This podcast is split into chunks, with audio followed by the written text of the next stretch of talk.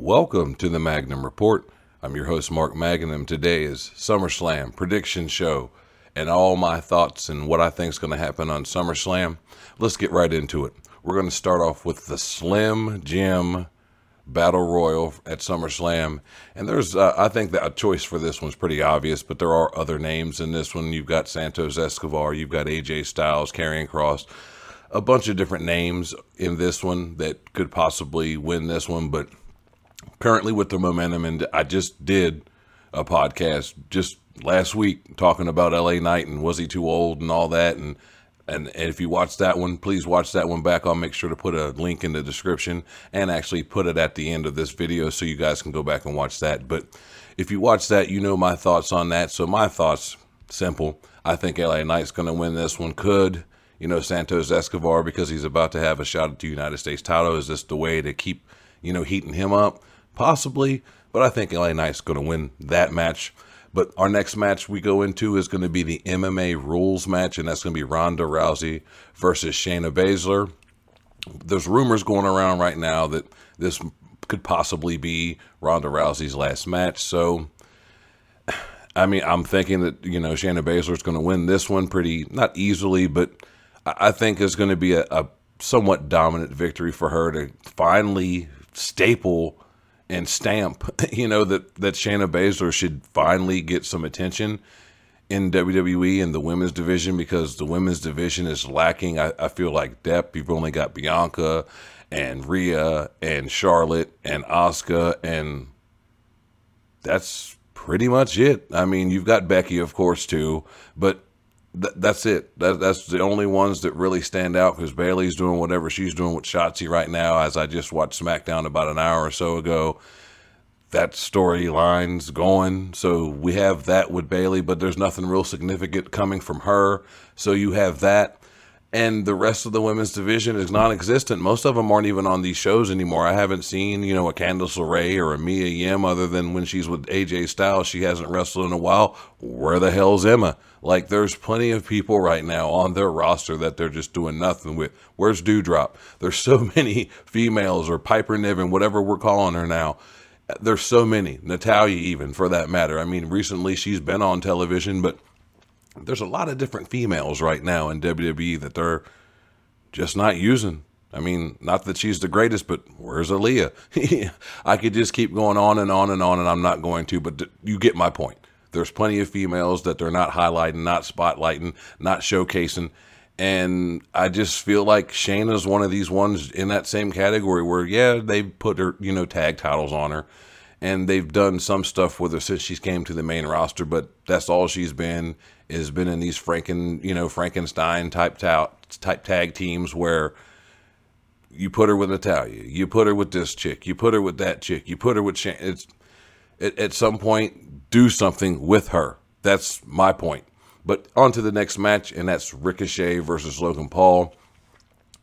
I would love to say that I think Ricochet is going to win this match because I believe he should get his due. I mean, Ricochet is one of the most talented guys they have on the roster, in my opinion. Just as a guy that's done this before, and, and I know what I'm looking at, and I know what I see out there. He can be somewhat of a spot monkey at times, but Ricochet is smooth as silk, and I love what he does in the ring. But when I look at it, and I look how WWE has booked things throughout the years, I, I, and I'm looking at what Logan Paul has done recently. Didn't win at the Royal Rumble he didn't, you know, win at, at Money in the Bank. He, he hasn't won a match since last year's SummerSlam against The Miz. So I think personally, I'm going to have to, as much as I really don't personally care for Logan Paul as a human being or a person, I'm going to have to give the tip of the cap to him. And I think that Logan Paul is going to win just because he needs this. When he lost to Roman, he didn't do nothing at SummerSlam. He lost to Seth Rollins at WrestleMania. So there's a lot of things that Logan Paul has been involved in, but he hasn't been on the winning side of that. So I just think, in my opinion, that this is going to be a night for Logan Paul to shine. Ricochet, I think, is going to have an excellent match with Logan Paul. But at the end, I think Logan Paul is going to win this match, and it's going to further some story later on for Logan to go towards a title, I would think, because what else are you going to do with him besides try to put a belt on him? Whether he wins it or whether he doesn't, that's a different story because he didn't get it with Roman either. Not that he would have because it's Roman and it seems like nobody can beat him. But in the meantime, in between time, I think they have to do something with Logan, and you're not going to bring in a, a, a social media influencer and an aspiring athlete like Logan Paul and keep jobbing him out and not, you know, using his ability to grab more eyes on the product and actually use him and actually push him. So Logan Paul is going to win this one. The next match is, I, I want to say, quite possibly the match I'm looking forward to the most, and that is the Intercontinental Championship match where Gunther will be defending the title against Drew McIntyre. I love that Drew's back. I was kind of worried, and I'm still kind of worried because I know there's been the rumors going around with him and his contract and how he wasn't happy with his booking. And I get that as a person that's wrestled, sometimes you don't get, you're not as excited about what they got you going out there to do. So I understand that, and I'm worried because I like Drew McIntyre in WWE. I think he needs to go heel personally, but I'm not talking about that. I should be talking about this match. And with this match, there, it's obvious that they're trying to have Gunther break the Honky Tonk Man's record, and he's not too far off. He's gotten to, I believe, September, the middle of September or something like that, to break the record. So he's almost there. I mean, it might be the beginning of October. I'm not really sure. Don't quote me on that. Don't get at me in the comments if I'm wrong. But I think maybe late September, early October, the record will be broken, and Gunther will be the the one that has the longest intercontinental title reign because the honky tonk man's had it since you know the 80s, and it's I don't want to say it's a joke that he's the guy that has that record, but there's been so many great guys, Angles and Jericho and just Miz, even for that matter. There's been a lot of different guys that have had that title, and somehow the Honky Tonk Man's record stood up, and I think Gunther's the perfect guy to break that record. So I think Gunther is going to win this match against Drew McIntyre. I think this might be the match that steals the show, personally, in my opinion, just because at least for me, because I like these type of beefy matches where these guys just get out there and just beat the entire life out of each other. So I know when I watch this, I'm going to be sitting up, ready to watch every single second of this one because I know it's going to just tear the house down. Next match after that is going to be the women's championship match, the triple threat, where Asuka will be defending the title against Bianca Belair and Charlotte Flair. This was a toss up. I mean, I, I don't think Bianca's going to win. She just recently lost it, so I don't see her getting it back. But we have the Charlotte Flair factor, and she could always just kind of swoop in and, you know, get the win. But I don't think Asuka's gotten her just due in these last, you know, several years, basically her entire run. I mean, yeah, they've given her titles and she's been tag title and Raw SmackDown champion and she's held everything SmackDown and Raw and she's she's done it all. I get it. But usually with her title reigns, especially when she's had a singles title, they're not that long. They're not that memorable. And it's usually she's either a transitional champion or she has it for a short period of time and it's basically a meaningless title reign because you can tell that the company is not placing any importance on her reign and focusing stories on her like they do a lot with the women's division, unless you're Charlotte or Bianca or Becky or, or, right now, Mami, Rhea Ripley. The rest of you guys kind of fall to the wayside, or I should say, gals fall to the wayside with this. And if you're not one of these ladies I just named, you're not going to get spotlighted as much. And I feel like with Asuka, that's been the exact thing that's been going on with her. I think she's super talented. And if I had to pick who I think's going to win, because I don't think it's going to be Charlotte either, if it's me booking it, but I don't think it's going to be Charlotte. I think the way they've done things with Asuka and Iyo Sky, there's something there. And I don't know if somehow maybe Asuka wins the triple threat and either pins Bianca or Charlotte and maybe we see a cash in by Iyo Sky and we end the night with Iyo Sky leaving that match or leaving that part portion of the show as the WWE Women's Champion. Who knows? But eh, for me, picking the actual match, I think Asuka. Now into our next match, and that is for the World Heavyweight Championship, and that's Seth Rollins defending against Finn Balor.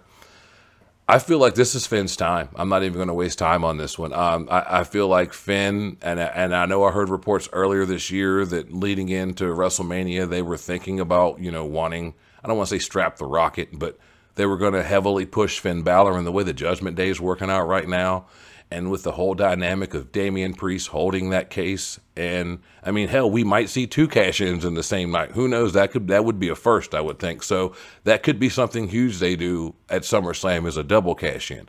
I don't see it happening. I think what would be better is to have that Finn Balor wins this match against Seth Rollins, becomes the heavyweight champion, and now you've got the heavyweight champion and the Money in the Bank, Senor Money in the Bank, Damian Priest, holding the briefcase to where he's kind of always looking at Finn. And kind and Finn's kind of always looking over his shoulder. So I think that's a great dynamic, and it seems like they're going to put a whole lot more focus with the Judgment Day since the Bloodline's no longer a thing anymore. You've got to have that one dominant, prominent group, and it seems like the Judgment Day is going to be that. And to make them a little bit more important than they already are, I think it would make sense for them to have all the gold and the briefcase is just an interesting dynamic scenario situation that they would have with that. So I think Finn Balor's going to win this match because you'll have Finn with the heavyweight title. You'll have Damian Priest with the briefcase, Mami with the women's title on, on, on Raw, and then you have Dominic Mysterio's weaselly little ass on the backside of all this with the North American ch- title from NXT. So I think this is exactly what they need to do. It's kind of the same thing they did with the Bloodline, but a little bit different with the Money in the Bank briefcase and the whole cash in scenario. So I think Seth Rollins has been a good champion. It's obvious it's still a secondary consolation prize belt, just the way it's being presented. Seth's doing the best he can with that, but I think Seth's title reign is gone kind of stale, and this would be granted he hasn't had it that long, I know, but I think this would be the perfect time. Give it to Finn, give him his revenge win from what happened years ago at the SummerSlam where he blew out his shoulder and all that stuff that went down, where he got injured and had to relinquish the the um, the undisputed title the very next night. So I think that's what should happen. I think Finn should win. So I guess we'll see tomorrow night. But again, we'll go back to the next one, and that's Cody Rhodes versus Brock Lesnar.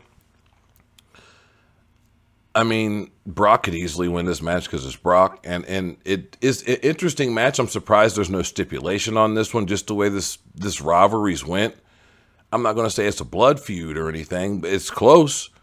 But you would think two matches previously, one was kind of Cody we not I won't say weaseled his way into a win, but he lucked into beating Brock Lesnar the first time, and then the second time, Brock beating. Even though he didn't tap, yes, Brock still beating. So we have two wins, one for Cody, one for Brock, leading into this rubber match that I wish had some kind of stipulation, whether it was last man, strap match, chain match, cage match, hell in the cell match, something. I think this match needed something a little bit extra special just to put a little more gravitas to it.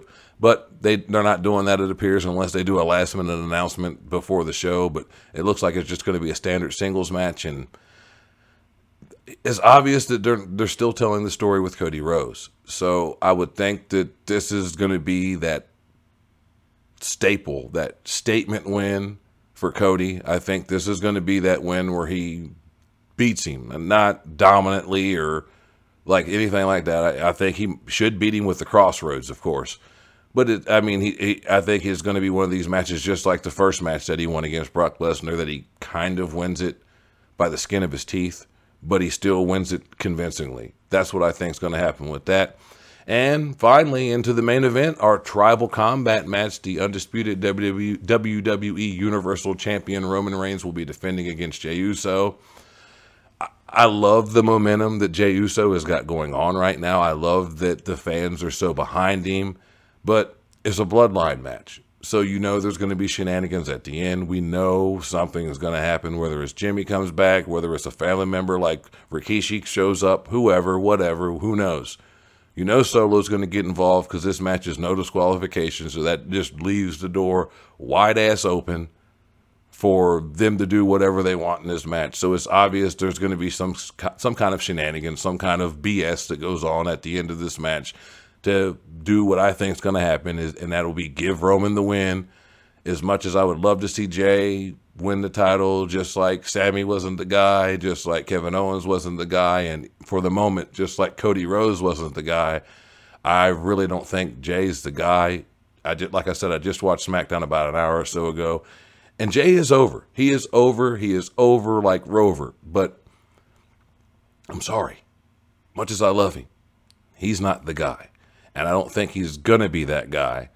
And Roman, I think it's going to be an awesome match. Don't get me wrong. I think most of these matches on this card from top to bottom are going to be great, other than probably the Battle Royal because it's a Battle Royal and those are just basically punching and kicking.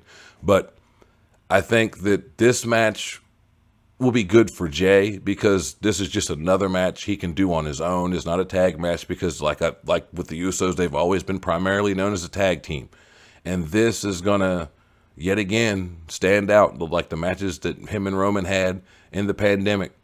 Those matches were great. Now they get to do this in front of fans, and I'm I'm looking forward to see how it all plays out because, like I said, it could be Jimmy that cost Jey this match, or, or accidentally for that matter. It might be on purpose or accidental could be solo, could be another family member. Who knows what's going on? There might, who, for all we know, there could be a new member of the bloodline joining. We don't know, but it's going to be interesting to see. But you guys let me know what you guys think. Before I get off here, please subscribe to this channel. Make sure you like, subscribe, share this video, hit that notification icon so you don't miss out on any new content. And also subscribe to my other channel, the Mark and the Fan Wrestling Podcast, where me and my boy, the Cisco Kid, we talk about everything wrestling. But before I get off here again, make sure you comment in the comments. Let me know what you guys think. Give me your predictions, or even predict after, complain after, comment on this after the fact once the show's over, and whatever the results are, what the results are, and we'll talk about it. Let's talk. Anyway, this has been another edition of the Magnum Report. Thank you for watching. Peace and love. I'm out.